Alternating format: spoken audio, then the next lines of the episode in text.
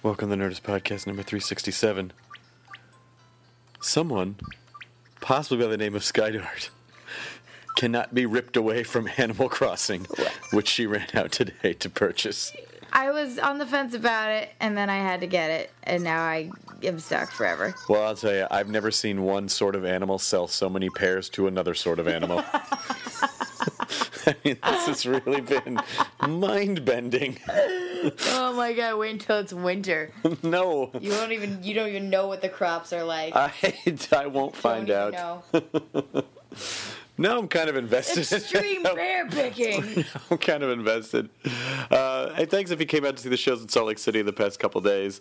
I'm uh, headed off to Philly next, Helium, June 27th, 28th, and 29th. Go to nurse.com slash calendar. Also, uh, we have our big show the Saturday night of uh, San Diego Comic Con. That's a live podcast at the Balboa Theater, so check that out as well. Hey, I'd like to thank a snazzy new sponsor to the Nerdist Podcast, Hulu Plus right? You probably streamed Hulu, but now there's Hulu Plus, and Hulu Plus basically gives you all of everything. Hulu, you'll get a limited number of shows in the current season, but on Hulu Plus, you can binge on full seasons. You can watch all your current shows. You can watch uh, full series runs, classic TV shows, shows like Community or Modern Family or South Park or SNL or Family Guy or The Colbert Report. It's all for $7.99 a month at HuluPlus.com forward slash Nerdist, by the way, is a special promotional offer that we're extending to Nerdist podcast listeners. You basically can get a free trial, and we'll extend it for you. Downton Abbey, Hulu Plus. Grey's Anatomy, Hulu Plus. New Girl, Hulu Plus. This is the, The worst Office. rap I've ever heard in my Plus. life. It's prose rap. I'm tired of rap. You know, look, rap is rhyme talking, but I want a prose talk. Rhyme talking. Yep. That is huluplus.com forward slash nerdist, all lowercase.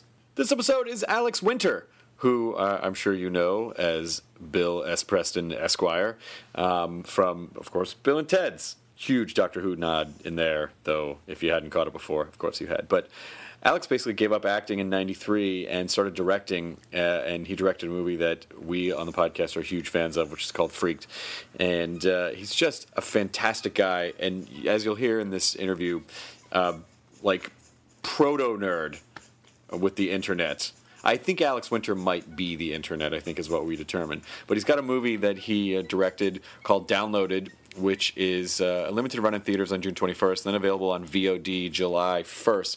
But it's essentially about the rise and fall of Napster and Shawn Fanning and Sean Parker. So uh, get it in a couple weeks when it's available, or if it's after July 1st, then rush right now to the internet that you're probably on, the Nerdist Podcast number 367 with Alex Winter. I got stung by bees. That, none of that's real. Now entering Nerdist.com.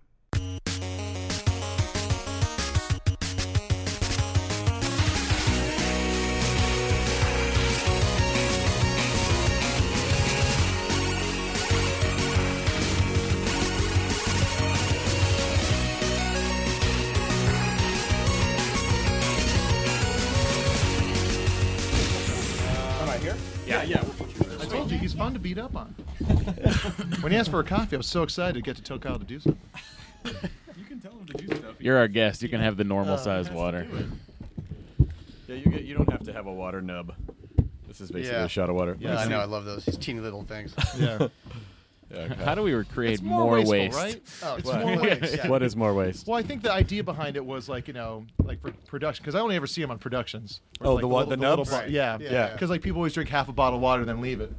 Uh, so you say you're saying that people drink more of these than those? No, I'm and saying this creates I more think that- waste. I think that's the Yeah. idea behind the original production of the Yebs. Yeah. I want to know what Alex Winter thinks about this. But could, where are you? Where do you weigh in right now politically on the water nub? I've given it an enormous amount of thought. and whatever that was just went clean out of my head. Okay. No, I, and I get these all the time, both when I'm shooting and just like in various places. And uh, the funny thing, the other, I was somewhere the other day where they would they were being conservative with their little nubs. Yes. So like, I'm sorry, we can only give you one nub. I'm like, well, if you give me like four of them, I'll have like the equivalent of one glass of water. Just for the record, like the whole idea of like of like water becoming this commodity. Yeah. That like you can't have more of. no. Well, you know dude- the world's gone from plumb Nestle- crazy when that happens, The, right? the Nestle CEO bought a shit ton of water up in Canada, and he's like, I don't think water should be free. so yeah, oh. Yeah. So So I had the same thought, but I did not have the business acumen to pull it off. yeah. But, but I love the idea of just putting your arms around a resource and saying, "Screw it, I'm charging you." Should for I this." He's direct another movie, or should I dam off all the water from humanity? Monsanto has copyrighted water. I feel like Didn't uh, Lex Luthor do that? Wasn't that like his? whole- Well, he his plan was to uh, basically create. It's to sink California into the water, Right. and then create beachfront property in Right. Nevada. So he and the CEO of Nestle have a lot in common. they have. Val- yeah. Wait, which which which movie was that? The plot of? That was the first Donner. one. That was the first That was Donner movie. The, good, the really so good one. Superman Returns, he's just doing it again. This time he's just making continents. Wait, So in he'd have beachfront property. Oh, and Superman Returns. yeah, yeah. Okay, uh, I just yeah. wanted I just wanted to be sure. but you won't have Ned. Beatty running around in a pork pie hat. No. Yeah, that's too bad. Mr. Luthor. Hey, Mr. Luthor. Oh, That's Mr. the Luthor. greatest thing in the world. That was fantastic. And when you really think about it, maybe like a just really a couple years after um after the uh uh oh god damn it. What is it? What is those? Where they hand get He's trying to scratch himself in That's the air. People who the can't. weird- Deliverance. Oh, okay. Oh, that was I'm not good at charades. That was banjo. I, thought, I thought you were doing air guitar. thought I this was like doing da-na-na-na-na-na-na-na. I don't think he was just Just squeezing one of those blow-up guitars you get at a fair. That's how you. So a couple years after Deliverance, then it's Mr. Luthor. Hey, That's Mr. it. Luthor. Yeah, it was a hell of a hey. comeback. Still a fucking great movie. Though. Oh, it's the best. Both of those movies are great. Pretty soon, um, water will just be the cap. You'll just get a cap. Yeah. and it'll be just like Be nine dollars. Yeah, yeah. Just, just like a hummingbird. You'll yeah. just have You're to drinking at some fancy bar in Venice. All water Yeah, yeah. will be priced like it's Woodstock '98. Our water's more wet. yeah. Well, welcome to the show, Alex. Thank you, Winter. It's- sirs. It's a pleasure to meet you. I you. I, uh, I was a big fan of uh, Freaked. Uh, Freaked loved is the great. shit out of that movie. Thank Idiot you. box. Oh yeah. Oh, my 35 years later, it looks like we have a Blu-ray of Freak coming out. No way. no, like August 6th, done. I think. It just got announced yesterday. That's great. I've been fighting for it for decades. well, it'd be weird if you had a Blu-ray come out earlier. Well, like 20 you- years ago. That would have been There's really that, cutting except edge. it's coming. It's DVDs are gone now, aren't they? Yeah. I mean, pretty much. Yeah, so it's still a little late. Yeah, I guess they kind of are gone now. Yeah. It's basically Blu-ray, or you just Thumb drive. or yeah, or Yeah. thumb drive, or you just Just stream a that company shit. blows it your way. yeah. Oh, Now you have the that was great. Yeah. And then you get the you you get the experience. Yeah, exactly. Um, so so many things I want to talk to you about. Uh, but first, I did I watched downloaded last night. Oh, cool. And and totally fascinated by. I mean, I I I knew the sort of broad strokes of of Shawn Fanning and Parker and the and the Napster thing, but uh, I didn't really know. I didn't really know all of the details. I didn't really know how many steps along the way it seemed like. Oh, you know, they could still pull it off, and the, they could make a deal with the recording. Heartbreaking. No, Yeah. no, no. The recording industry just went in with the Iron Giant, and Yeah. it turned into a giant. Exactly. A, Yeah. a I weapon. am not a gun. Yeah. but just just that idea where uh, where it it felt like the recording industry prevailed, and then they realized like, oh yeah, people are just going to do this anyway. yeah, that's right. There was Yeah. a sort of head scratching moment after the $400 million of legal fees of, uh, oh, it didn't actually stop anything anyway. Oh, the the Oh, well. internet. is Come just- back. Wait, come back. Yeah, yeah. I was just, we're just joking. I was only kidding. And I'm 90, and you sued me for 50 grand. Yeah, exactly. Well, uh, So. sorry.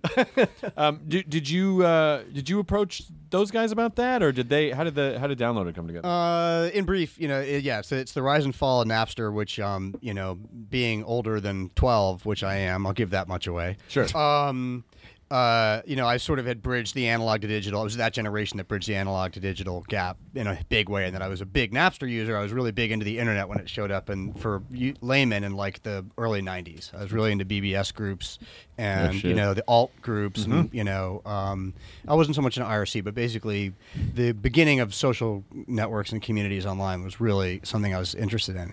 And then Napster '98, dial-up super slow, internet barely works, and then suddenly you have this thing that shows up that was really fast, connected you to people around the world right away.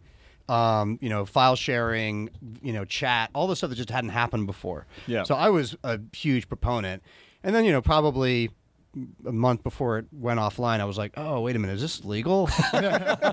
So I can just take all this. yeah, it's like 90 gigabytes of hard drive space later. I, like, But it, but it is sort of it is sort of like i i thinking of the idea is, is not so much that Napster is a is a music piracy service, but um, a a really powerful indexing service. Completely, Which yeah. uh, com, you know, like if you if you strip away. Um, The legality, of it, but it really, it really did, it really did change the way that um, that we could get files to people and share, and and and and, and I and I remember feeling like, wait, so anything, anyone, really, Yeah. like that? That's that was the first. That was well, the first time that I ever felt like, oh, we're all a community on the internet was like AOL '94. Mm-hmm. And then the second time where I felt like, oh fuck, we really are like the, like there is a localized community of the world coming together was was Napster. Yeah, that's exactly how I felt too. Because for me, it was that was the whole thing. It just blew doors open. Like suddenly, everything that had been clunky, it had been promising but clunky, was suddenly really fat. Like it was the beginning of the internet being a real time global community for me. Yeah. and that was much more interesting to me than the file sharing side because we just had never had anything like that before. So it was really revolutionary. And then obviously it got shut down, and I and I was really taken by the story of Fanning and Parker and what they had gone through. And it wasn't just like you know they were heroes or something. It was this was before we sort of looked at internet people as heroes or villains. You know, they were just these two kids who invented something really interesting that had a lot of you know complexity and legal issues around it, no doubt. Right, so there was a lot of gray area, and I just found it a really fascinating cultural story. So I met them in like 02 and pitched them making a movie of their story in 02 when Napster was just crumbling. Oh wow. Um, and I wrote it, and they signed on. I wrote it as a narrative for MTV. I was going to do it to direct it there, and then they stopped making. It was like it was like chasing the tsunami. Like you know, as reality TV was like destroying everything. You know, they stopped making movies altogether. Then I sold it to Paramount, and they stopped. Make, you know, MTV Films started making movies, and I walked away from it in like 04, 05. And then, like in 09, I was just kind of freaked out by how much divisiveness there still was in the internet community. That like there was, I figured that all these issues would have gotten solved. Like surely once Steve Jobs came along and said, "No, people aren't thieves; they want to buy content." Really, and everyone did. I figured a lot of this stuff was going to go away, and yet in 2009 was like right before SOPA and all this stuff. Everything was getting more heated, Yeah. and more div- fractious and more divisive, and nobody seemed to know what the hell was going on and who were the good guys and who were the bad guys. And you know, Bradley Manning's a hero. No, he's the Antichrist. No, we have to like stop everyone from using the internet. No, we need to be more free with the internet. And I was like, all right, I met everybody. I knew all the players on the label side, the tech side, and all that. I thought. Why don't I just get out of the way and make it a doc instead of a narrative and let them just tell the story themselves? And that's why I went back to the story so many years later. And that's how it came out as a doc. It's really fun. It's funny. It's funny to watch um, Shawn Fanning's family. Who is he's like, hey, these Boston guys. You know, Totally. His brother's like, yeah, yeah, yeah, Yeah. And all these uh, these guys are coming over and they're camping on a floor. Yeah. And then you cut. To, and then you cut to Shawn Fanning, and he's the most articulate. like, where did he? How did? Like, he doesn't even. Yeah, he's anomalous. I mean, he's an anomalous human being. I mean, you are dealing with that's the thing that I love about the Napster stories. Whether you, you know, whether you agree with what they did or not, you know, they are two of the most interesting individuals I've ever met, by far. And Sean Parker looks. I love the idea that uh, uh, they like that, that must have been good for ego. They're like, oh, they got Justin Timberlake to play me in the Facebook movie. Yeah. like, Yeah. You see him like, okay, well, they're both white guys. Yeah, exactly. yeah, I know. I mean, that was the first when I first showed Parker. I've known those guys a long time. When I first showed him any of the movie, you know, the only thing he reacted to was like, "Oh Christ, look at my hair!" you know, these sort of like '90s, like you know, streak tips hair Yep. and you know, bobbleneck. So they, they were 17 years old. They were kids. Oh my God! What was the fir- what, what was your what was your uh, biggest discovery on Napster when you first started? When you realized like, oh shit, I could totally. What what did you start downloading? Um, well, everything. Yeah. yeah. for me, for me, I wasn't even so much. It, it, you know, one of I, I can't That's remember- actually not true. I can't remember which guy said it in the in the in the OTF um, interviews, but um, there was one guy that was like, "Yeah, but the, the the one of the powerful things was to get things that you were just not commercially available." That was Larry Lessig. That's actually how I approached it because I was already I already had my music collection. Right. I'd already been around long enough to have been suckered into buying vinyl and then everything again on cassette and then everything again on CD. Yeah. So I had my record collection four times over by the time Napster showed up. So I was mostly using it to get like rare jazz bootlegs. Right. For instance, that's like when I when it first showed up. That's what I used it for for global community because I was like being into like the alt rec BBSs in those days. So I was using the internet to find music that way, then you would go buy it. But would someone be like, "Oh, you haven't you like Coltrane? Why don't you check out this trumpet player from blah blah blah? Go buy this." And so immediately I was making friends in Japan, Germany, Finland, who were turning me on to all this stuff I'd never heard of. In fact, I went to I was directing a lot of music videos in those days, and I remember going to Columbia Records um, on a music video I was shooting. And one of the heads of Columbia Records came in because he heard I was working on the Napster store. I thought he was going to kick me out of the building. This is like 02. And he was like, "No, I love Napster." I was like, "Why?" He's like, "Because we've been missing a whole chunk of the Coltrane archive here at Columbia, and they found it on a guy's hard drive Oh, in Japan, shit. Oh, like wow. really high quality stuff that, and they were able to to round out their own, like Columbia's own Coltrane ar- Coltrane archive using. Well, they they Napster. sued it out of him, right? Well, no, that guy's in jail now. Yeah, of course. He's next door to Bradley but the Manning. in important thing is Yeah. they got the music. exactly. Yeah. they got it back. They brought it back to the conglomerates that own it. That's right. Have the rights to it. yeah, yeah. And they they extracted whatever was left out of Alice Coltrane's like, bank account. God, I would go in there and just search. You know, I would get these weird, like you know, Radiohead covered "The Spy Who Loved Me" and at a live Right. show, and someone like I would just I would just enter covers Yeah. in a search in the search field and just get the most amazing. I remember like doing dumb stuff like you know finding the 25 different versions of "For What It's Worth," the Buffalo Springfield song. There's like a barbershop quartet version, a Willie Nelson version, a, Ra- a Ras- Rasta version. The Candy Quasi- Skins covered it. yeah, it, Seriously, yeah. it's like and you'd have like Drive like really whacked out, but. Uh, In those days, it's really there's nothing like Napster anymore, so it's hard to describe for people who weren't around then that you could type in anything right. and it would show up. And it didn't matter if it was a Madonna single or something just insanely rare, like you know, you know, throat singers from the Ukraine. Sure. you would get it in like droves. Well, now it's now it's basically like torrent sites and like Pirate Right, Bay and, right. stu- and stuff like that. yeah, exactly. Um, Which is a little harder to search because no matter what you type in, you get porn. Yeah. Yeah. I mean, I know that most of the time you're typing in porn, but on the occasion that you're not, is you still just get porn. If you put in throat singer, you're gonna get you're going to porn. get porn. Yeah, that's you're true. unfortunately That, gonna get maybe porn. that's why that keeps happening. that that's probably what keeps happening. but the throat singer porn is actually pretty valuable. it's not bad because they Yeah. can sing at the same time. Yeah. That's what's Yeah. surprising about it. Yeah. Yeah. yeah, and the Eastern European ones are pretty interesting. Anyway, where were we? One part of the uh, no, I want to keep going down this one. Um, but That's what he said. What the- oh, you mixed it up a little bit. You And I felt dirty doing Gender it. bent it. Yeah. um, just uh, so when you when you first started uh, when you first started digging around online, did people have any idea that you were you? At that- No, I mean point? maybe that was another thing that I liked about it. Fanning talks about the anonymity of the internet, which of course is long gone. There's no anonymity anywhere in the world anymore. except for trolls. yeah, yeah, the bastard.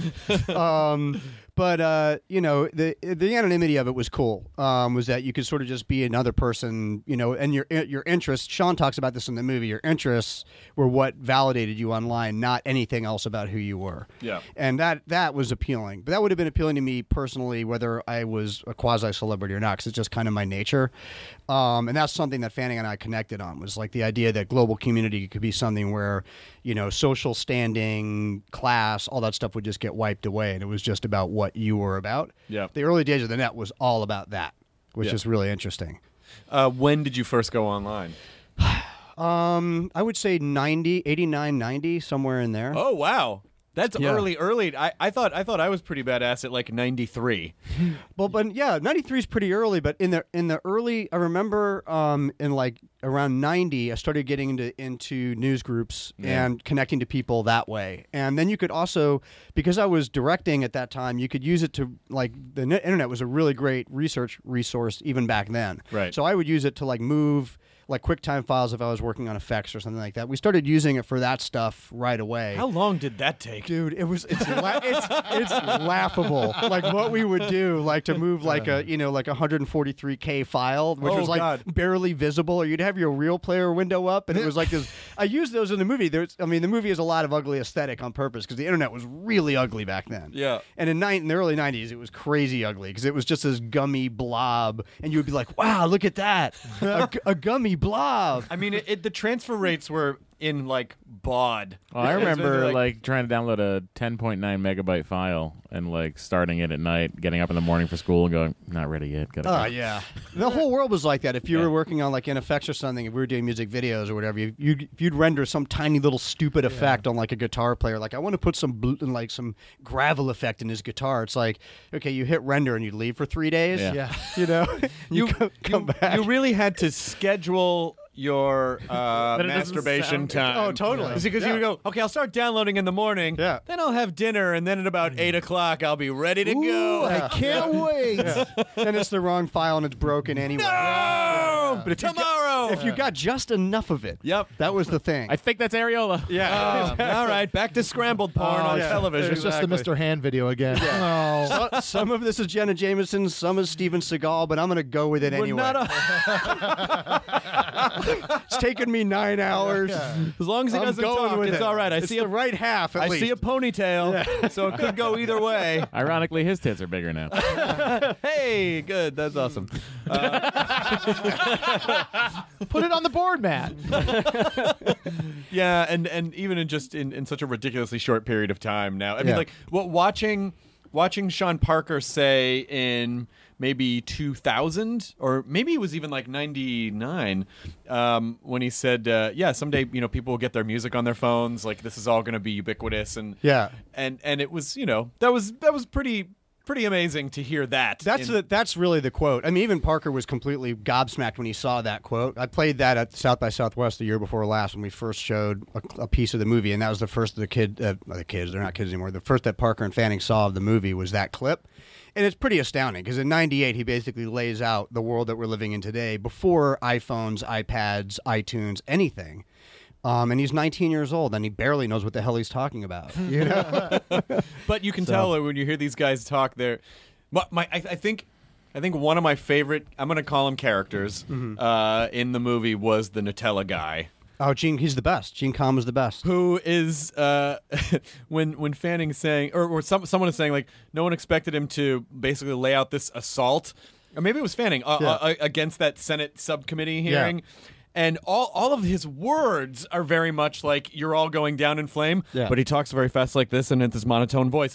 and so it's almost like hearing it's almost like hearing a ro- like like like a machine get really passionate. Exactly, yeah. But he, he never changes the tone of his voice. I know, it's and there's amazing. no punctuation in his Yeah. sentence. Yeah, he just proclaims the apocalypse Yeah. in this really even tone and then walks away. And of course, he was 100% correct. Yeah. He's that guy. He was the Mac Daddy. He was an amazing dude. But all those guys, like it, it all, you know, is. It, do, do you feel like the film? Um, do you feel like it's balanced in the sense that it, do you do you go well? Look, these these are all the. F- this is what happened as, Mm-hmm. as, as well as I could put it together, and you guys decide whatever you think is right or wrong, or do you feel like the film kind of has a, a point of view? Um, I mean, I really tried to not create too much of a of a point of view because you know my opinion has honestly changed so many times. Like a, one person's opinion, whether they admit it or not, changes a lot. Yeah. You know, so I didn't want to be like, hey, I did not want to be the arbiter for the digital revolution. I don't really want that responsibility. Thank you very much.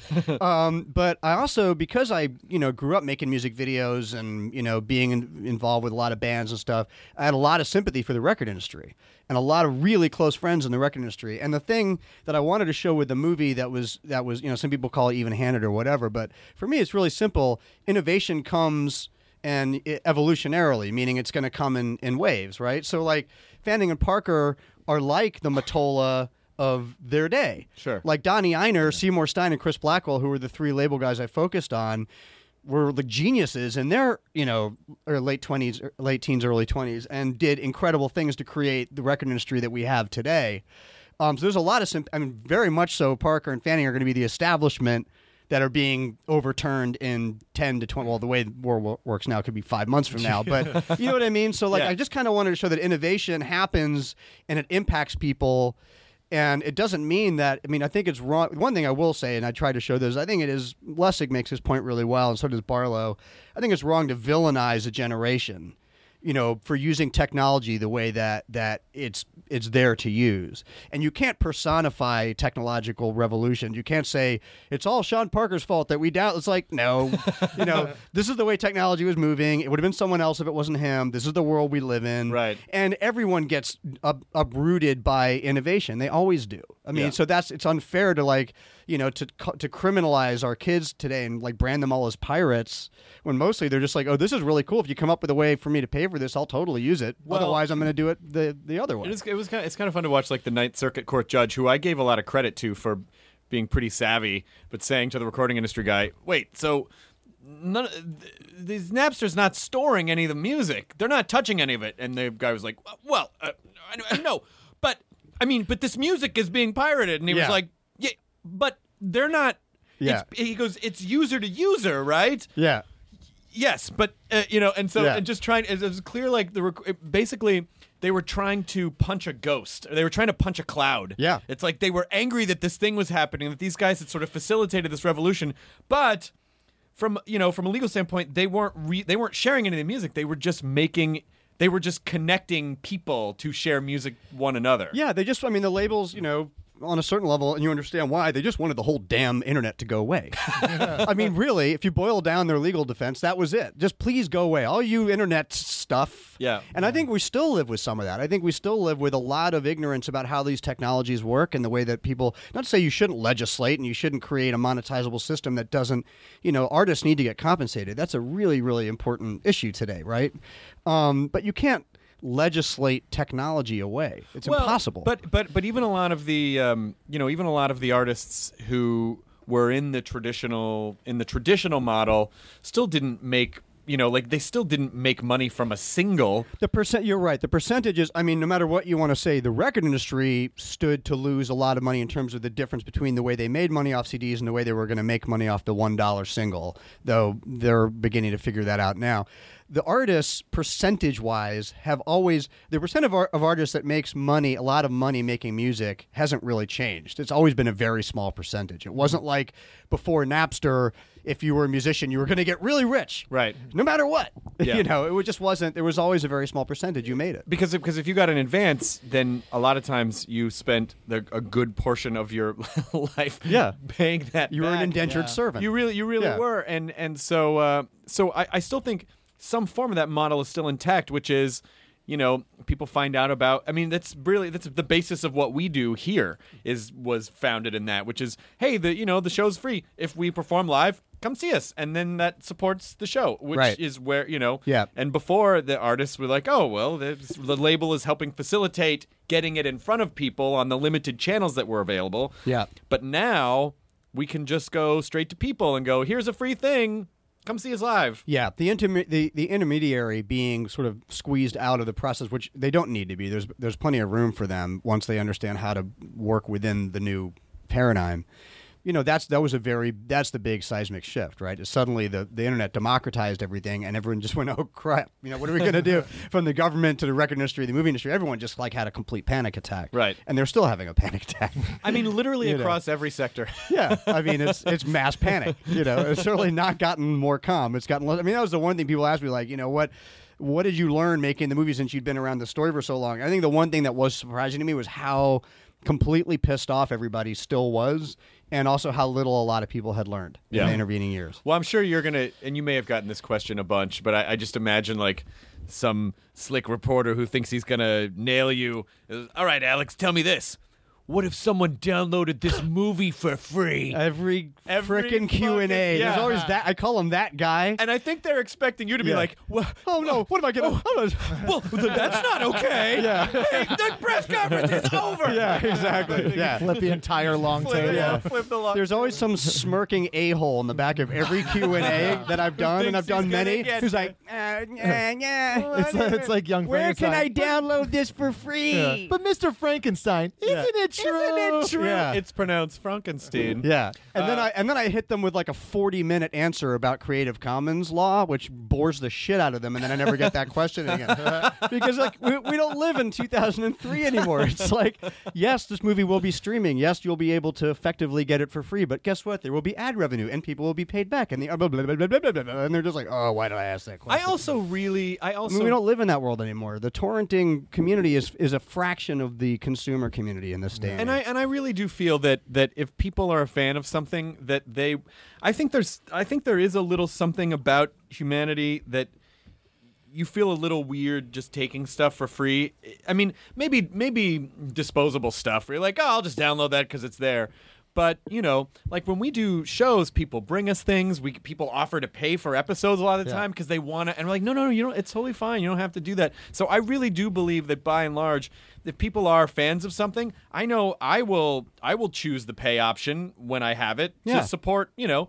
And I and I really feel like that. that I mean, n- I think I think good does sort of bubble up in that in that instance. Without it, I mean, look, you know, eh, there's a lot of people that, that don't agree with this, but eh, from from my perspective as a downloader and as someone who used those services, like what I saw happening in 2002, I remember saying this to Fanning when I met him when everyone was saying branding them as pirates. It was like you guys just created an incredibly convenient service. The consumer is always going to use the most convenient service. Yeah. That doesn't mean the consumer are thieves. That was the thing that, that I think a lot of people on the other side never got.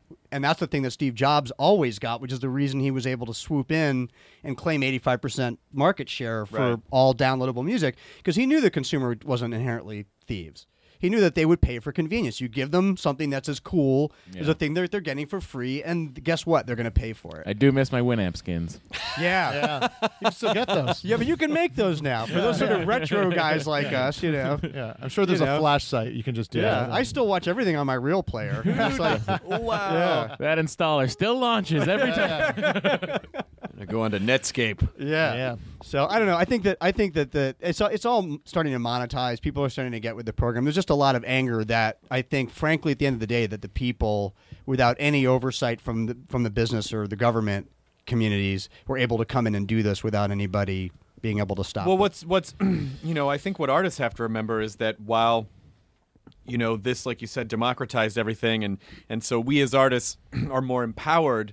I think what some people maybe don't realize is that that the the well, good or bad, depending on how you look at it, but the what comes with that is the responsibility as the artist to basically do the same job that a label would do or a promotional machine is it's now it's on you as the artist to like all right hey, if you want this power great but now you have all this responsibility Yeah. so you know it's uh kind of a pain in the ass but you know but then you'll get your you know the, you get to own your own stuff Yeah, or the and the labels also, you know, really beginning to step up to the plate and, and figure out ways to work with the internet, which they have, so that artists can get support and use the internet. I think someone like Adele is a really good example of that. Like, you know, where the music is good, they did come kind of come out of nowhere. Then they sort of got help from a label. Then they really broke. I think there's there's really it doesn't have to be so divided. I mean, that's the thing that seemed obvious to me back then was like, why you know, it sounds very you know tree huggery, but like, why don't you guys just all like work together, Right. you know, and like create a system together moving forward, and it actually can work for everyone because art labels are, to their credit, really good at artist development. They are. They always have been. They can screw artists. They can also be really good at developing artists. Like I don't think we would have had Bob Dylan without the the support that he had Bruce Springsteen. You think about some of the really biggest artists that seem so independent, and they always had this massive artillery behind them that was really good at crafting them through all of the BS they had to get through. well it's just now there's so many cha- there's so many channels It's a it's a garbage dump, dude. oh my god! I mean, I got kids, you know, and my my fourteen year old's like, I don't know what to listen to. I'm just like, he ends up gravitating towards older good stuff because he knows it's good. Yeah. he like he doesn't listen to anything post like like he's always listening to Nirvana. Like that's like as new as it gets for him. and I'm just like, have you not heard of anything post like 1995? you know, he's like, yeah, but this is classic. This is great. He's just he doesn't know Classic. This is very Nirvana's classic rock dude. for- for- yeah, it's uh, It it's really sad- is classic it's- rock. It's sad but true. But it's like he doesn't. sad but true classic rock I mean, kind of what you guys do. It's like it's we're getting into this world now where people are beginning to curate. Yeah. Where like you know, you like to go here, to go to this place or that place to get some your arms around this like caterwaul of crap that's out there. Yeah, I'm just But- worried. I mean, like, I, I, I do appreciate the idea, and and of course, as someone who loves technology, I do, I do appreciate the idea of the algorithmic re- recommendation engine. But part of it makes me sad because I feel like, oh, but you're they're just telling you stuff that you they know you would probably like, and you're so you're missing that that human component of someone going, hey. Here's something you probably never would have listened to that is so far out there, but you should totally listen to this. Well, Yeah. what I what I don't like about the algorithm thing, just like if you like this and this, it, it's it's mechanical. All it is is just kind of breaking down the aspects of it. it's like it's this fuzzy, it's this screamy, it's this quiet, it's this pretty, you know. But it doesn't like you know. But bands like that I listen to don't often sound the same. Yeah. Sometimes they do, and that's what I always enjoyed about MySpace music when it kind of became a thing. Is that you would have a band that you liked, you would go listen, you go to their page, and then you would have they would have the top eight, and these weren't bands that sounded like them. These are bands that they also liked and had Right. se- a, a similar like aesthetic and style that didn't necessarily mean music, and that's what that's what's missing. That's the human element I think that's missing. But that's like there's I think there's a lot of stuff that's that's uh, um, really short transitional stuff that we're living in. Like you know, Neil Young is there's a bunch of artists that are out there really griping about the- sound quality of of downloading, which is like such a blip in the radar of history, right? Because I mean, around the corner is going to be wave file sized music tracks that your average Joe can broad you know has Yeah. a big enough broadband to pull down very quickly and it'll sound way better than a CD ever sounded. That's around the corner. I mean, I think that a lot of these new services like Spotify that are, that are imperfect but certainly way better than what we had before are beginning to create ways for artists to interact directly. like what's so cool once it works is artists can interact directly with their fans in a way they never could before so you can the, the curation models that are coming i think are going to be amazing like Yeah. once that starts to get built into the architecture of the net more and people really get more accustomed to using it Yeah. because it's like I love being. I have so much more interaction with my fan base. That's like what helped us get like you know the it, the freak re-released or like all the stuff that we've done has been done like a lot of times with our fans. You know, back in the day, it was like just it was just, you were in a vacuum, mm. and you never had any interaction with anybody, and you just kind of kind of guess your way through it. And I do like that that side. Yeah, that's what I like about Bandcamp. I think that's one of the better uh, music sites coming up. Is that you know bands could just start their own page. You can stream whatever they put up there, and then you have the option to buy it. But then on top of that, when you buy it, they get your email, and you could they could easily just send you an email going, "Thanks for buying our stuff," and then you kind of there's a more of a personal interaction with it. And they also have links to like bands they think you should check out if you like their stuff. right. Yeah. I think yeah, I think Bandcamp is the one that's going to be kind of popping up if they just kind of get a better on UI. Bandcamp, can you build? Um, can you build like a homepage for yourself and like here's a bunch of music that I'm listening to and can people follow you and see No, that's the thing about the UI. That's, I think it, it needs to be 'Cause that- that- uh, that's like that Rdio element. friendly. Mhm. Yeah, Like- that's what I love about Rdio. right. And Rdio is like, and that's the thing. It's a streaming service that's helped me buy more music. If I really like something I'm listening to on Rdio that I found, I go and I get the record on vinyl. Right. You know, it's like it's. It, it, I think all this streaming stuff is going to actually help people buy more. I have all of them. I, I, I do tend to fall back on Pandora a lot because I feel like it's the simplest. Mm-hmm. Spotify I like, but there are so many different elements. It's like, oh, well, you can search one song, but then you can just listen to that song. Well, then you can build a station around this, but then you can like, Yeah. It, it's like there, there, there's, there are a. There are a lot of options with Spotify, which obviously it's probably good for the consumer. But at the same time, when you're kind of in the hurry, you just want to like, oh, I just want to hit it. You know, Yeah, for me, I like. I mean, I, I like Pandora and Spotify the best. And when I, for S- Spotify, maybe because I'm used to the old way of, of music, it's just like I want to be able to pull an album down. Yeah. and I like being able to go, okay, here's the whole thing, wham, send it across. Now I've just got that in my playlist and I'm done. And I can use it both as like a single music service or a radio or like for whole albums. It tends to work that way. I just the thing that I miss is curation. You know, Yeah. I missed exactly what you were saying. I missed the fact that that I'd like to. I'm not going to get turned on to new music by a bot. I just it hardly ever happens. It's like you know if you build you know just to use a really obtuse example. If you build like a Smiths channel you want to hear some old stuff and you do that as radio, it's like they're gonna they're gonna give you that and the Cure and that mm-hmm. and the Cure and that and the Cure and that and the Cure until you want to blow your head off. Well, maybe some of Morrissey's solo work. Yeah, and then, yeah, exactly. but it's like it's so like completely arbitrary and and annoying. Um, it just becomes annoying, frankly. Yeah. I mean, I just want I want someone to come on and go, no, check this out. This is like left of center, but at least tangentially. It, Yeah. it, it does take some of the magic out of it when they're like, it's a little bit of midichlorians when they're like, you chose this song because it has dark tones and Yeah. and starts on the downbeat Yeah. and has Yeah. a four count. You know, you're Yeah, like, oh, I don't want to know yeah, all that. these Exactly. lyrics suck. This guy is the worst. right. It's yeah. like there's something to uh, you know, just you know, like when when like Nirvana came out, then like you read an interview of Kurt Cobain and he's like he just says the Melvins, Black Flag, and you Right. go, well, now I want to know about those bands. They don't Right. sound like Nirvana, but like Yeah. you want to go and check them out. And That's the same thing about going to a record store.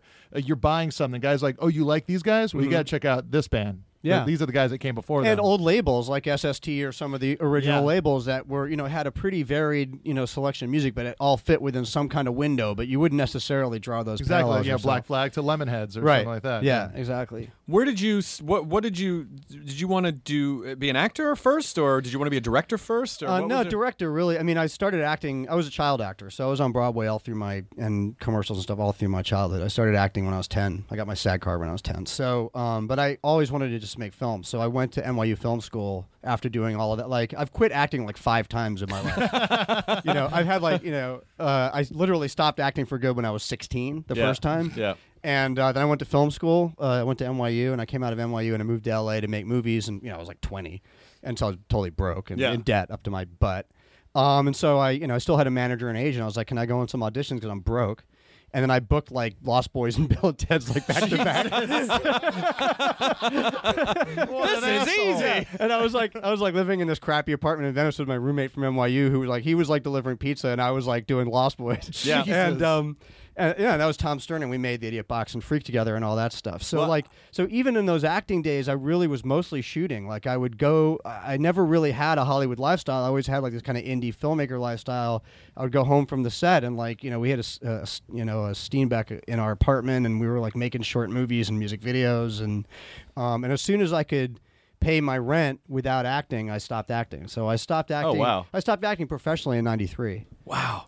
Well, I know that a lot of times, uh, you know, because we are Lost Boys and Bill and Ted's fans, sometimes I always like to go up to Santa Cruz for those big saxophone rock concerts. Yeah, that, and like uh, oil down your chest. Yeah, yeah, yeah, man. yeah. yeah, all the kids. Uh. Yeah. Every summer I go and see him. Yeah. Well, that Lost Boys is one of the first sort of documentary, Yep. you know, Re- feature re- films about the youth movement, Yeah. the youth of the day.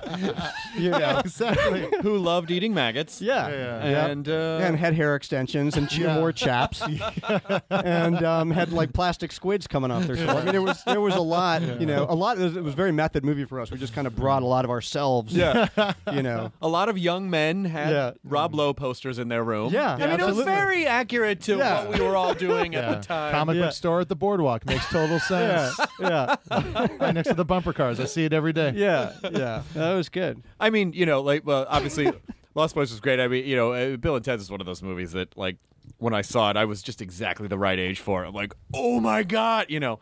And then it wasn't until a bit later where um, I completely appreciated on the second level for the Doctor Who connection. Yeah. uh, which obviously, because I think um, Ed Solomon and Chris Matheson. Yep, that's um, very well done. I, I believe that um, they were. I, I, I went to UCLA and I was in this thing called the UCLA Comedy Club, which Mm-hmm. Right. was a group of stand-up comedians. Yeah. and I think Chris and Ed maybe were They did, yes. they were like a few like few a, a few years prior. Mm-hmm. So they were the guys that sort of came out and then like they fucking wrote Bill and Ted's. Yeah, and it grew it grew out of that comedy group because uh, Bill and Ted started as a stand-up routine that Chris and Ed used to do at college at UCLA. Oh shit, that I did not know. Yeah, and um, and they played Bill and Ted, and then they would sort of tour around playing the characters, and then they wrote a script riffing off of it, and then. Uh, and then we made the movies, so it was uh, yeah, it grew out of. Well, I think that's one of the things people ask me all the time, like why people still like the movies, like what makes a movie stand the test of time. And a nobody knows, obviously, but like the one thing with those movies that I think stands you know has gives it some longevity is that it was written by two really close friends and it's played by two really close friends and there's like a genuine camaraderie to it that is has a kind of infectious quality because it's sincere Yeah. and none of us thought the films were going to go anywhere at all like they weren't big studio movies they were both independent movies neither No. you know so And I would imagine most of the stuff you're shooting where you're like, who is going to watch this ridiculousness? totally. Yeah, completely. Mm. So they, they, I mean, they were enormous amounts of fun for that reason because they were just like everybody were re- we were all really good friends and we just kind of like did whatever the hell we wanted and there were literally less than no expectations about, about where it was going. So yeah, that kids, lower your expectations. that's it. That's it. Well, I think it's okay to lower your expectations as long fun. as you're having fun. Yeah, as long as you're having. So were you? Did uh, what was it? A, a pretty formal audition process, or did you? It was a crazy. It was a. It was like auditioning for the Olympics. Like I'd been, like I said, I'd been around a long time by then. But like the reason Keanu and I became such good friends was that it took so freaking long for us to get cast. Yeah. That we were like bonded at the hip. oh, so you guys were just auditioning together, over auditioning, and over and- auditioning, auditioning, auditioning, and we were paired off with like every other actor. And it went on for months, and then like it was it was ridiculous. And then like the last audition was like it was sort of like the I don't know if you ever saw the movie They Shoot Horses, Don't They? Oh, right. It was kind of like you know dancing in the marathons during the Depression. Like the last audition was like 13 hours long, and they literally brought everyone in, and they would let them go as they realized they weren't going to be Bill or Ted. Oh. and I was like, what the fuck is Oh this, guys? God. And like by like two in the morning, it was like me and Reeves were like kind of like wobbling on our legs, like excellent, awesome, dude. Doodle doodle doodle. You got the jobs because you were the last one standing. we were the, we were the last men standing. That was it. Well, I guess we cut everyone else. Uh, Yeah. well, we start shooting Yeah, tomorrow. it's like, oh, I wonder who they're casting. It's like if they'd have cast someone else by then, it just would have been cruel and unusual punishment. But it, uh, um, my my best friend from high school actually storyboarded Bogus Journey, which when he was working on it, he had this placard in his because he was he. I went to college and he didn't go to college, and he be, ended up becoming like one of the biggest storyboard artists in the film industry, and that was one of his first movies.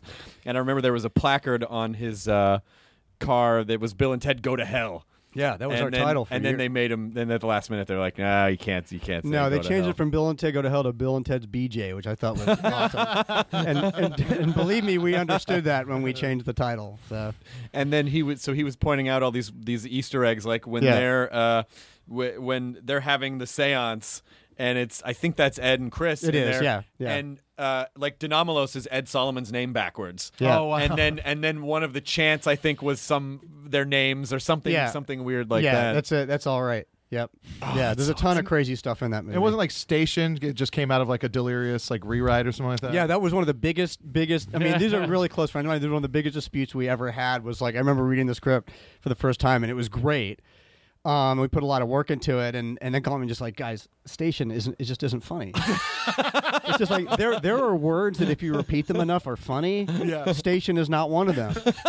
and and uh, you know, and then I remember Ed. I don't remember whether it was recently or a while ago. It was like, you know, you were right about Station, but I wasn't right about Station. People love Station. It's like, I get more Yeah. people coming up to me telling me how much they love. There's like bands named Station, so I was completely wrong. But uh, luckily, I wasn't one of those actors who was like, I'm not doing this. You change that. you take that name name Station out. I'm not showing up. those really those You little understand- those little butt aliens. Yeah. they're gonna fucking do this. Exactly. Uh, was the second one as much as fun as the first one? Yeah, be- it was. It was because there was a little bit of, of validation because the first one had come out, and you know we had the, we had a lot more um, not creative control. It's not like we didn't have it on the first one, but it was just like let's just make let's just make the weirdest, most far out possible sequel we can. That was kind of our. It wasn't like let's be safe and like see if we can make a Back to the Future franchise. Like no, let's blow this shit up. Sure. let's just let's just like stick dynamite in it and explode it. Because at that point, So- people with the with a, with a few major exceptions, people weren't really doing trilogies. Yeah. I mean, so I mean, like with the you know, obviously with like Godfather and Star Wars, I mean, like the, the, there were trilogies, but Yeah. it wasn't like now studios do think in trilogies. Oh, completely. Yeah, there wasn't a franchise mentality in those days, and it wasn't like it was before actors were being paid fifty million dollars a movie. So it was like we got paid five bucks for the first one, and we got like five seventy five for the second one. nice bump. It was we fought hard for that, Nice. but I did. I, you know, I did walk away a couple times, but um, uh, the reality of it was was that we just we just all went into it going, let's just make something nuts. Let's just go nuts. And so yeah, it was enormous fun. And then also, you know, having Billy Sadler's death and just like Yeah. getting to set for the for that sequence and watching him do his thing. It was like we all were like, shit, why didn't we write the whole movie about this guy? yeah, it's, like- a great character. yeah, he's so good. and he was he was great in it, but like really great. Like Joss Ackland was was He's fucking, great. was fucking awesome He, too. yeah, he hated every minute of it, but he was because he had come off uh, Lethal Weapon the too. weapon too, and he was like this big Shakespeare actor. I mean, Yeah. he was just miserable. and He being was, in these weird uh, these yeah, weird future platform clothes. shoes, Yeah. and yeah. I mean, it was it was all a blast, you know, and not being able to play ourselves as villains was fun. It was Oh, great. yeah, that's great. Yeah, it was great. And so, are there? Uh, is there going to be? I keep hearing like there is going to be another one. It's going to be those guys. No, it's going to be new guys. No, it's not happening now. Like I always feel like I hear it's always in some stage of a cycle of it's happening. No, it's not happening. Yeah, well, I mean, here's the reality of it. It's just like we we kicked the idea around for a long time. We always kick idea like so, that's sort of how the whole thing came about. Even for Chris and that, it was just like wacky ideas that they kicked around that then became a movie. Then the second one was suddenly now they were stuck with me and Reeves, and the four of us were kicking shit around, and that became the second movie. And for like the last twenty years, like whenever we're hanging out, we just kick ideas around, and then eventually we just hit one that we all thought was we were like, oh, we should actually do this. This is great. And so um, we re- we came up with a story. They went off and started working on a script, and then that kind of got leaked, which is fair enough. And like, and so we had to start talking about it because it's like downloaded. yeah, the the internet being what it is, it's like you kind of are damned if you do, damned if you don't. It's Sure. like it's like if you say nothing, then then the trolls just like destroy you. It's Yeah. like we know this is happening. You're a scumbag. Why would you? you know. And then if you say something, they're like, yeah, but it's not happening. So why did you say something? And it's not. I'm just like, oh, whatever, guys. So Come it's- you know, it's like so you can't really do anything other than just induct people into the tedium that is getting a movie made. Yeah. You know what I mean? Because it's like the yes, no, up, down. That's welcome to show business. That's how it works. Yeah. So it's like we're you know, downloaded took me 11 years to get made. So now you're Wow. stuck on the ride with us for Bill and Ted 3. you asked for it.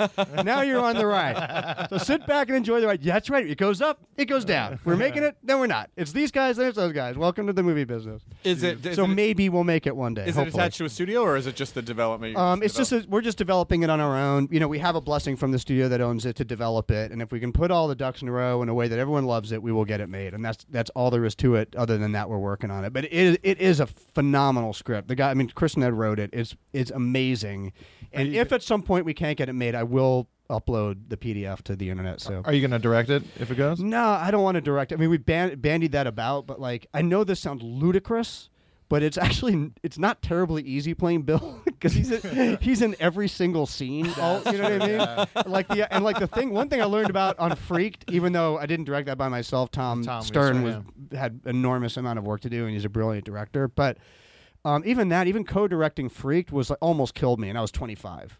You know, Yeah. and I and that was you know more than two or three months ago. Well, plus he had so much prosthetics on too. Oh, well, it was like four hours in, two hours out every Yeah. day, and then and there's a lot of prosthetics in this one if we make it. So it's um I can't. There's just no way. Yeah, yeah.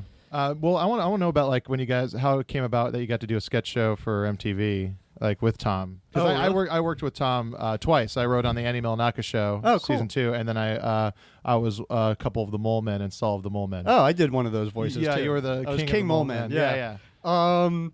I was Clancy, Oh, oh, Clancy, not that the voice, great. just the body. All right. Yeah, yeah. Sweet. Um, so yeah, so me and Stern, we went to NYU together, and we made a bunch of short films together, and we hooked up with Sam Raimi when we came out of NYU, based on our senior project, this crazy movie called Squeal of Death, and uh, and Sam and his partner tried to uh, get movies off the ground for us, and and nobody was interested. Um, and we made very, very weird, irreverent stuff. And this was pre South Park and Tim Burton and all this. There was just no room in the marketplace. We were- everyone looked at us like we were space aliens. and then Bill and Ted did well. And MTV called me into their offices, and I'd done a bunch of stuff for MTV um, for years, like you know, offsite type film stuff. And they were like, "Do you want to guest VJ as Bill?" And I was like, "Hell no! I can't imagine anything worse, frankly." But thank you for asking me for a job. And how about we've got this script that Sam Raimi's been trying to get made with no luck. It was an anthology comedy that nobody was interested in, so we converted that into the Idiot Box Oh wow. and they basically had never really done live action before. So they just said, "Here's uh, less than a dollar fifty, but you can do whatever you want."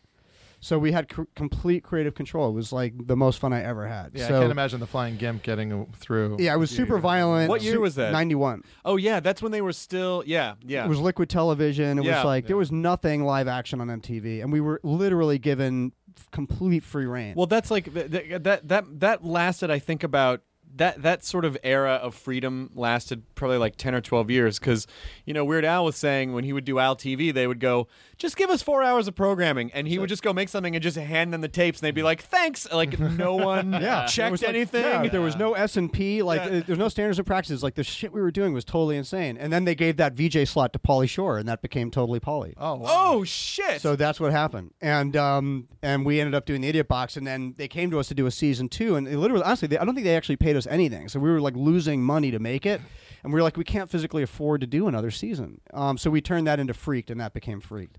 Wow. So Freaked great. was basically like an Idiot Box movie, Yeah, essentially. yeah, yeah. And by then, Hollywood woke up to what we were doing and stopped us in our tracks. they were like, they wo- somebody woke up somewhere who smokes big cigars and was like, what the squash? Yeah, yeah. Who let that through? What the hell is? Oh my goodness. Did you feel? So you felt? Did you really feel that way though? Literally, did you actually feel that way? Like that Hollywood was like, "Wait a minute." Oh, completely. I mean, you know, same thing happened with Freaked. Where like I think they thought because I was in it and Keanu was in it, even though he's covered in hair, that they were somehow going to get a Bill and Ted style movie. And we were what we were doing was completely off the rails. And it was like Mad Magazine meets R. Crumb meets you know Yeah. whatever Zap Comics and and uh, the sort of acid fueled psychedelic comedy. Um, it was basically a, an expensive cult movie, and we wrote it originally with the Butthole Surfers to do as a low budget rock horror movie. Oh really? Yeah, that's how we wrote it with Gibby Haynes. Original Freak, Freak was a, Freak was originally written with Gibby, and it was for, written for the Buttholes, and we'd done a bunch of short films for the Butthole Surfers in those days, and we tried to get it made as like a two hundred and fifty thousand dollar like Corman style, you know, rock horror movie, Yeah. and everyone said no, so we repitched it to the heads of Fox.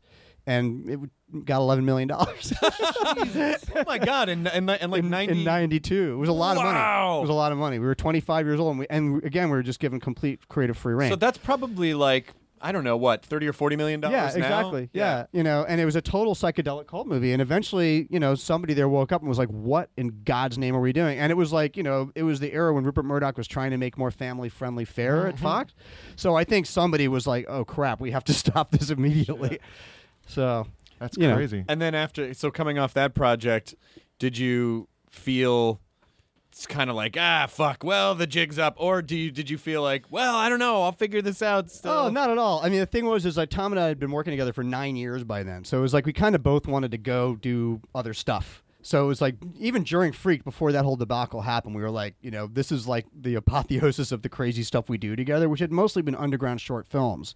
So we'd never had this sort of, you know, agenda to kind of try to take it. We knew our stuff was too irreverent, that style, to do anything mainstream with.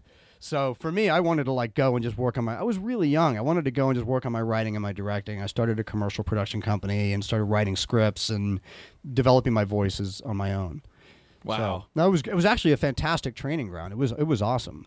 So no wonder that with the advent of the internet, you were just probably salivating like this is my home. exactly. Yeah. I, I belong. here. understand you people. and you understand me. You can flame me. I like you. I like being flamed. sitting alone, naked, just smearing poop. I like it. I love the internet. I am home. Uh, so, what? Uh, uh, how much stuff now do you do? Do you do stuff online like as? Like, do you sort of have like a pseudonym, or do you make stuff like secretly? That you just No, I mean, I no, I mean, I, I work mostly in mainstream. I mean, I do a lot of TV commercials, Yeah. and I direct a lot of TV and a lot of different stuff. And um, There's still money in TV commercials. Yeah, there is. There's, there's a lot of money in TV commercials, and there's great stuff going on in TV. And I Yeah. write TV shows, and and there's really great stuff. There's creatively, that's a great terrain. That's mostly where I'm at in terms of you know the day in day out. Uh, the net, I mean, I'm a big believer. The one thing I never liked about celebrity for myself was I like I don't like uh, the isolation. You know, I like writing subways. I like interacting with fans directly. So I'm completely open on the internet, like whether it's Twitter, or Facebook, or whatever. I'm like, people come to me like, how, how do I find you? I'm like, well, why don't you just type in my name and then, you know, and then send me an email. Oh my God, you and Keanu Yeah. could not have taken more opposite paths exactly in that sense. So like, I'm not. I just don't. I don't like the disconnect. It's. I don't feel. I've never felt comfortable with it. I like sort of just being in the trenches. do, So- you, do, you, do you ever talk to him and you're like, I'm riding a subway, and he's like, Yeah, this isn't so great for me. You know, it's like the sad Keanu meme, like, Yeah. Oh, guy can't, guy can't even fucking sit down on a bench. Can't Well, eat we- a sandwich. to, to be fair, I mean, he's he's of all the, and maybe it's one of the reasons that we stayed close friends for so long. I mean, he's basically like my brother. He's one of my very best friends, and we go we go all over the place together. And it actually isn't as bad as you would think because he's pretty uh, accessible in Yeah. person. Um, he's one of the only actors of that stature I know quite a few that are though. I mean, usually you you get turned into Princess Di, and like your life is totally you know this bu- weird bubble. You have no idea what the hell's going on, Right. And you have your handlers to rely on. But Reeves is not like that, and like. It's funny because I think I, I forced him to tell this story on Jimmy Kimmel. I'm not sure how happy he was because Jimmy's a friend. I was like, "Make Keanu tell you the Halloween story if he comes on." he made him tell it. But the but we were at a restaurant in we, we walked into a restaurant in the West Village together a few years ago and forgot it was Halloween. and, and so we walked in at like two in the afternoon, like to have a long lunch, and we just sat there and ate for like six hours. And when we came out, we were in the middle, in the uh-huh. middle of the Halloween parade. Like surrounded by forty thousand fucking people, and like I was, and for me, I was like, "Shit, what's gonna happen to Reeves?" Like I felt bad, you know. And all that happened, nobody paid us any attention at all, except for like one drunk guy who walked past and goes, "Look, it's two old fat guys trying to be Bill and Ted." and I'm not. That's the truth. that is not. I'm not making that up. That is verbatim. oh shit. so there you have it. well, I think uh, commercials are I find pretty interesting because it's an industry where you know people are like people are watching commercials, people are watching. But I go, yeah, but if they're good, Yeah. people will watch them. Or people, you know, if people put up a, a good commercial online, then you know, like on YouTube, then people will pass it around. Like people just want to see good, funny things. Oh yeah, I mean, I that the whole idea of of internet killing ads, and I think content in general is complete paranoia. I think that unfortunately the inverse is going to happen, where things are going to get so regulated that you're stuck watching ads in ways you may not want to online. But it's all going to get it's going to be baked into the net, just like it was baked into TV. I don't think you know. I just don't. I, I just don't see pre rolls being the wave of the future. I see, you know. I don't see like a fucking. A, you know when when I, as impatient and, and I feel like I'm somewhat patient. Yeah. And I know most people are less patient, but to sit through a 30 second pre roll ad on like a four minute video that yeah, watching. no, you have to uh, find other ways to get the ads in. I'm, yeah, I'm not saying they'll be exactly the way TV Yeah, was. For yeah. sure, they'll be different, but they're they're they're thinking of creative ways to to infuse content with advertising, and that's not going to go away. Right. I mean, it's it's. I think it's more branded content. I think it's or I think it's you know like Palmolive presents. the way TV started. Yeah, I mean, that was exactly. it. They'll be it's and that is absolutely that's happening with that's how how we sold downloaded. I mean, like that's that's the way you know our movies coming out. Um, it was really important for me for it to have a you know digital life, so it's coming out um, theatrically small, you know, art house theatrical, iTunes, CVOD, but then. AOL um, is is partnering up with VH1 and us, and we're doing a streaming rollout through AOL, which is really interesting, and uh, and that aggregates across all different kinds of portals. There's all different kinds of ways to see it that way. God, I still, I still am. That idea of you know pre-internet bubble bursting, where, where it just the fact that Napster raised more than hundred million dollars, but just didn't really have a revenue m- Yeah. model. We're like, well, I don't know. There's there's something here. You know, it's Yeah. that that whole that time of the internet where people are Totally. like. Where they go, uh. you could reach the entire world. Yeah. And then they do that flawed math. They go, all right, there's six billion people. If you could just get one percent of those people, to buy-" Yeah. and you're like, yeah, it doesn't really work. But then the same thing happened with Twitter. Like people never learn. Yeah. Then like ten years later, happened with Twitter. It was like, oh, this guy's got four million Twitter followers. Let's give him a movie. But nobody came. Where were his Twitter followers? Yeah. If even a third of those people came to the movie, we would have made our money back. What happened? Yeah. I You hate know. hearing that. Like I remember when I was working at uh, E, like you'd pass by a door and you hear it's like it's like we have to cast him. You see how many Twitter followers he has? Exactly. just like shrunk down. It was- Yeah, that that worked for like five minutes. Yeah. Yeah. You know what I mean? That was like, you know, for the amount of time that Comic Con was deciding which movies were being made. Right. You remember that era? It was Oh, like, yeah. Whatever they say, Yeah. whatever those Comic Con guys say, we got to do that. It was Scott Pilgrim that kind of took it out, right? Because I remember that was like the one they were like, "This is it. This is going to be huge at Comic Con. Then everyone's going to see it." And That then, like, that year at Comic Con was And also, fuck you for not seeing that movie's amazing. it's a great movie. And, Yeah. and that, that that year at Comic Con was insane because like the the the, we were, the, the the hotel we were in like the Bayfront I think the Hilton the, the Hilton, yeah, the, entire, thing. goddamn side of the building was Michael Cera and the Yeah, Scott I Pilgrim remember that year, yeah. and I'm Yeah. sure they must have just been like you know just like lions before a kill they were like Yeah. guys we are going to be billionaires Let's Yeah. drink up tonight because the battle's going to be easy tomorrow. uh, sir the, the first day reports are in what's that now Sorry, I know. What happened? I, must, I must be hungover. They I must have been be hungover. pirating Sounded it. That's what it was. They pirated it. the internet No, no, That's no. what killed Someone us. comes in and says, "Sir, the first day report's in," and he's like, "All right, how much of a raise do I give the marketing department?" let's see uh, Fire the entire marketing. Department. I department. guess I could bury a billion under a lake just to keep it there. I told you we should have used Ashton Kutcher in the lead. He's got four million Twitter followers. no, you did it again. But we're still sure Harry Potter hasn't turned a profit, right, bookkeepers? Oh, God. Oh, I want to know. I want to know about uh, the the Gate remake. Uh, I have less to say on that 'cause that's not in my hands at all. So Oh, it's okay. like the producer of the original Gate. I've been working with him, and, and they're great people. They've made a lot of really big movies. But we're we're we're develop we're concepting a remake that would be as sort of subversive as the first one was, Yeah. but for kids. Um, well, the first one was for kids. Too. I love. I love. I do too. Gate. I love think The the Gate. Gate's like a really Yeah. underrated movie. Yeah, It's, I love it too, and I love the I love the sort of Amblin era of movies when they used to put kids in jeopardy, and and and I've got boys, and I can tell you they like those movies. So Yeah. like I think Abrams had a lot of balls doing that with Super Eight, but there's hasn't been too many movies like that in the last twenty years. I I'd love to make one. Yeah, I think the uh, uh, Jordan Vogt Roberts movie that just came out, Kings of Summer, Kings of Right, Summer, uh, yeah. That like that has the Amblin era. Like, Yeah. and he mentions that a lot too. Yeah. just like you know, these kids are they're drinking beer, they're smoking Yeah. cigarettes, they Yeah. get like you know they get hurt. It's, Yeah. That's what it should be. And one that's kind of fantastic, one that's sort of like nightmarish, the way Poltergeist or you know uh, some of those movies were in those days, is something I, I would love to do. So Yeah. hopefully they'll get the financing and I'll ma- I'll do it. But I'm I'm pretty busy on other stuff, so we'll see Yeah, what yeah. happens. I remember- scared the shit out of me when I was a kid. This is a Yeah. fucking great movie, and That's just great. all the practical effects are Yeah, great. yeah. And like, uh, there's a like, there's an awesome GIF online that shows. Yeah, the, like- the minions turning into the, the dead workman. Yeah, it's yeah. amazing with Ugh. the foreground miniature work. Oh, and it's, it's amazing. unbelievable. It's amazing. I Well, that's Randy Cook who thing. did Lord of the Rings. I mean, they had like Yeah. You know for a three million dollar movie, they had like the greatest special effects minds working on. it. Yeah. so By the good. way, I almost always, when I'm meaning to say Super 8, I almost always go,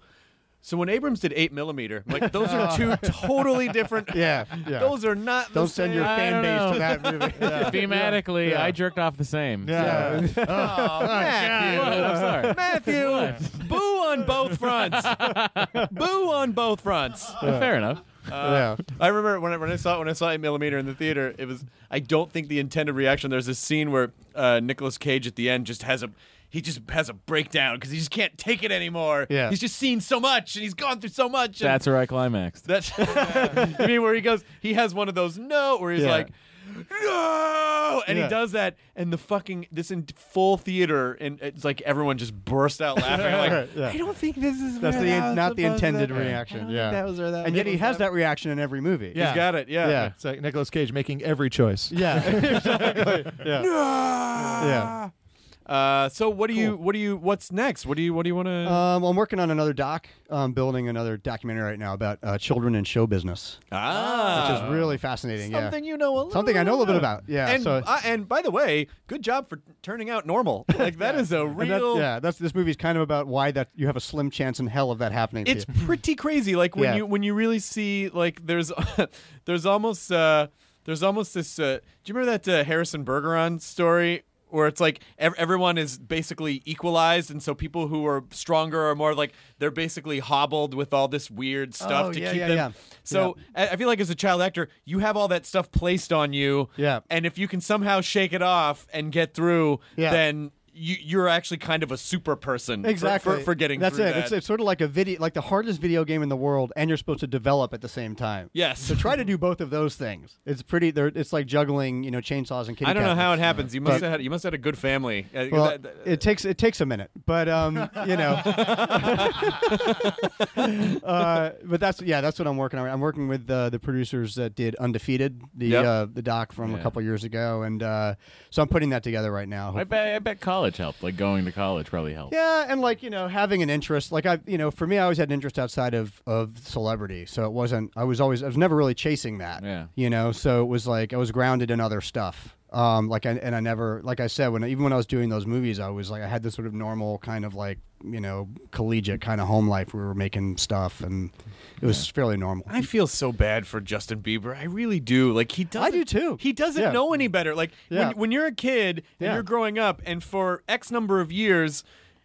It's very easy. Like no matter what you do, people are like, "That's the greatest thing ever." Exactly, And then at a certain point, they're like, "That's the worst thing ever." And you're Yep. like, "What am I? Yeah. What did I do? Yeah. I don't know what I did different." Like he Well, he literally that like leather shirt. No, I know that, but no one is told there. him. Yeah, Someone no one told is him. there telling. Like he doesn't have like a friend structure like you would have when you're growing up, where someone's like, "That is a stupid shirt. Why don't Yeah, you take that yeah, off?" Like yeah. everyone's like, "Hey, good job, JB. Hey, that's a pretty sweet shirt." So he just doesn't know, and you Yeah. can see you can see him in pictures now where he just it's almost like he's trying to process the world because the the paradigm his paradigm has shifted. Yeah. and I just feel bad. And of course he's gonna fucking start to go crazy. Well, like- yeah, and also, you know, I feel my heart goes out to people like that that are under that kind of scrutiny because at the point at which the public and the media turn against you, Yeah. that's a very powerful force working against you. Yeah. So even if you have all the grounding in the world, that's a hell of a force to fight back against. Well, imagine You'd being have to almost be able to say, "Okay, I quit. I'm leaving the business for a while. Screw all of you." You have to imagine come back. You're, you're like you're in a relationship Should for go to NYU. You're in a Yeah, relationship yeah, for four exactly. Yeah, years, or Brown, like Emma Watson. Yeah. Yeah. Um, or or or you uh, you're in a relationship for four years, and for four years it's great, and there's not really any bumps, and the other person's like, "This is my soulmate," and then all of a sudden one day they're like, "Fuck you," and you're like, "What happened? What happened? I don't know what I don't Yeah. touch me." You know, Yeah. it's like on a dime. yeah, totally. How how could you how Yeah. could you wrap your mind Only around there's that? 80 million of them. yeah well that's that's good i'm Yeah. and so is your is your is your take on it are, are you more of like well i'll just step back and kind of see how it plays out or or Well, again, sort of like the way I like to come at at this, these stories is not. I try not to, you know, I'm not of the doc variety, and I like some of these movies. But I'm not usually like, you know, here's my opinion. I'm going to ram it down your throat for 90 minutes. I sort of like to to look at the the various sides of of this thing. Um, but I'm interested both in the present day. Uh, and I'm going to be following present day people around, but I'm also interested in just the history of like when did little kids start working. Yeah You know, what is Yeah. the history of like, you know, and sort of that, that whole kind of look at, at capitalism and or the industrial age in terms of like when we started putting kids like to even work. to the point of like you know like in the industrial revolution like Exactly. throwing them in the mills and Yeah. stuff. exactly. I'm going sticking back them in the chimneys Exactly. I'm going back to sort of um, not for a long part of the movie, but I want to look Yeah. at the Victorian era and then like and vaudeville, which is really interesting. hey Little- you're, you're small fish those toxic chemicals out of that uh, exactly. I'll hold on to your legs. yeah, exactly. Little rascals, like Yeah. how all oh that they stuff broke kinda- off all right Yeah. there's more kids. Whatever. Next. but I, but I also think that there was you know, certainly, um, you know, All the little rascals turned out okay.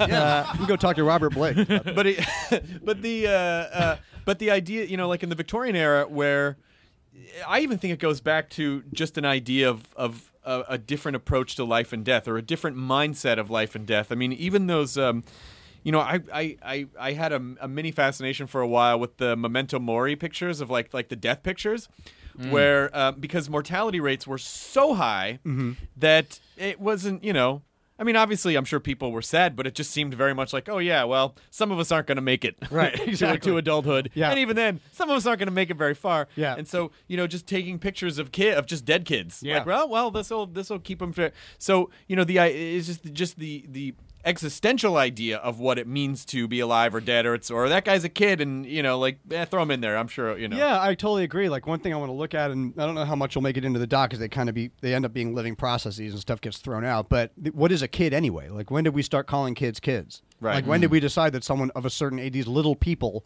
had their own kind of identity Yeah. that ended at another certain point, which has a big part in once you get into the child actor world of like and what you what you think they can handle developmentally. Yeah. So Can I can I can I pitch a sub a sub story to that? sure. It's the idea of um, with each each successive generation, uh, uh, the the extension of adolescence, like this idea that adolescence and teenager is Totally. a thing, Yeah. and not like. Well, once you hit puberty, you got to get married and start working because that's nature saying you're an adult now. Yeah. and then and then and then society going, well, it's 16, well, it's 18, and Now then, it's you know, 40. yeah, no, yeah, guys like you know, guys like us, you know, Yeah. thir- 30s, early 40s, like, Yeah. no, we're still like, Totally. we're Yeah. still, you know, like Yeah, that we're even, idea. and we're even kidding ourselves anyway. I remember seeing this as 40 and thinking they should have called it this as 50. Let's be honest. Yeah. Judd Yeah, it's- Apatow isn't 40. He's 50. Let's exactly. call a spade a spade. This is about 50, guys. This is not about Yeah. 40. you know, the, the bar just keeps raising Yeah. higher and Every higher. year it's I always just like the, always yeah. wanted to know what it was like being a 40 year old billionaire. Yeah. Be so Hey, his business isn't doing too good. yeah, I mean, I guess Sell your fucking Ferrari. I guess I like our, our record label's going to be okay. We got Ryan Adams. That's my favorite. I guess I guess it's the I guess it's the you know li- li- life expectancy extending, and maybe, maybe it has something to do with that. Yeah, I also think it's it's pop culture. I think that it's you know our our response to you know the age of gadgetry and like you know the the shock of the new. There's so many cool new things that we and I think how society is, is responding to the digital and sort of tech revolution too is. I mean, I think it's scary and it's also exciting and just and you know there's a It'll even itself out. It'll all give us cancer. exactly. We'll all be But dead. but so, Yeah. but psychologically too, there's a you know. Even in even in sort of Mad Men era, y- you you look and you go, oh yeah, you know, at like 22, those people just took a job, and that was it. Yeah. Mm-hmm. And then they just kind of like Completely. This is my life. Yeah, totally. And so you Yeah. know, psychologically, something happens, and they sort of give up on that in, in a way, and then they're just. I mean, you know, you just you always look at old pictures, and you're like. Hey, whoa, whoa, is that is that a 45 year old woman? No, no, she's 19. Exactly. Is that, is Yeah. that a 50 year old guy? No, no, he was like 22. Yeah. Like everyone just Yeah. looks. Yeah, they so just hard. look older and I 22, 10 kids. yeah. Yeah, I mean, in a way, it's the res- it's the result of the of this you know the beat in the '60s revolutions. You know, where you had the beat generation in the '60s, you had you know the sort of summer of love generation that just said screw it. You know, we're not going to follow that model. We're not we're not going to grow up. I mean, the Merry Pranksters and all that Yeah. kind of stuff kind of gave way once that connected with technology. Like all bets were off. You know, you're right because I think my, my, my great grandparents on my mother's side are from Italy. I think my great grandmother was like 15 or something when they got married and just uh, and, and, and ended up having 11 kids. yeah, That's my it. grandmother was 16 when she got married. And they just, you know, like, all Yeah. right, well, just Gross, guys. Yeah. Gross. yeah, there was a lot of teen banging going on, but they weren't. You know, Teen banging. Teen banging. Yeah. Yeah. Which is your next movie after that. that, I, I'm sort of folding that all into this one. it makes it more marketable. it's that dangerous element you were talking about. I'm making about. a very heady show business doc about teen banging. yeah, You know, I'd watch it. I'm not gonna when I lie. when I was, you know, like like I'd put the- it right next to my copy of 8 millimeter. uh, like that's, that's what the world's going to do. I'm It's a- going to make me a very rich I'm, man. I'm a child of the 80s, which was the apex of the teen sex comedy. Right. Of like Yeah. Fa- fa- Fast Times ushered in that, oh my God, they're like 15 and 16 Yeah. years old Yeah. and they're fucking and yeah, drinking. We're all supposed to be having science. sex. Yeah. yeah. Yeah, I. I, I want to do those things. yeah, and like Lost Boys, it was it was identical to real life in every Just way. like it. Oh, yeah, absolutely. Just Yeah. just like we it. were all studly swingers back in high school. Who would swoop down and then, oh, then completely destroy Yeah, people. just turning things away. turning yeah, all but away. you know, but as soon as you found like another young hot guy moved into town, Exactly. like, oh, we got to make him a part of the fold. absolutely oil him up. Yeah, give him some hair extensions, slap some chaps on him. Such a nice coincidence. He also rode a motorcycle. Just, Yeah, uh, it perfect. just, it just all sort of worked out. He didn't need to ride anymore. He could fly at a Yeah, certain yeah. point. yeah, but still, that wind in your hair at ground level is pretty cool. yeah. No one flies that close to the ground whenever they develop flying. Spoiler alert: um, uh, one guy's the head vampire, and you don't see it coming. so, uh, yeah. So, uh, He was the one guy without hair extensions. Not to Yes, give it that's away. right. Yeah. But he was really cool. He was I always loved uh, uh, Bernard um, Herrmann. uh, What was that? His name? Oh no, Bernard no, no, that's the composer. Ed, Sorry. Ed, Edward Ed Herrmann, Herrmann. Ed was Herrmann. the guy, Yeah. the head vampire guy. Yeah. Spoiler alert. And then, uh, and then Barnard, Hughes. Yeah. who was in like he was in like Mr. Merlin and He was a Tron. Like he was in mostly. he was in Yeah. who clearly like in the '80s he became like if you needed a gristly old guy, he was your guy. Yeah, yeah, yeah. He was great. The whole cast was. I mean, Schum- Joel Schumacher is known for like really thinking outside the box casting, esp- and that movie was uh, Dianne Wiest. Dianne Wiest had was this crazy amazing. cast. You Yeah. know? Absolutely So, amazing. it was fun. Well, uh, this was really great having it was you fun. on. Thank you. you. so much. And, I, and I, so when is when is downloaded available? Downloaded will be out uh, in theaters, some theaters, art house theaters at the end of June, and then iTunes, cable VOD in July, and then AOL in the fall. And then Nice. Pirates Awesome. Bay right and then now. VH1 2014. and yeah, torrent sites. If you email me, I'll get you the link. and you are you are accessible online. Yeah, I'm easily accessible online. You got, any, you got any invites left for Demonoid? And please troll me. What's that? You got any invites left for Demonoid, which is the torrent? site? Yes, You need yes. invites. I, I'm just private. nodding, pretending I don't know what you're saying, so, so I don't get sued. Still hanging on to still hanging on to your news groups. Yeah, exactly. Yeah, it's, they're very. IRC is still the place to go. cool. Thanks, Alex. Good to Thank see you, you, man. guys. Yeah, awesome. Enjoy your burritos. Great. That was fun.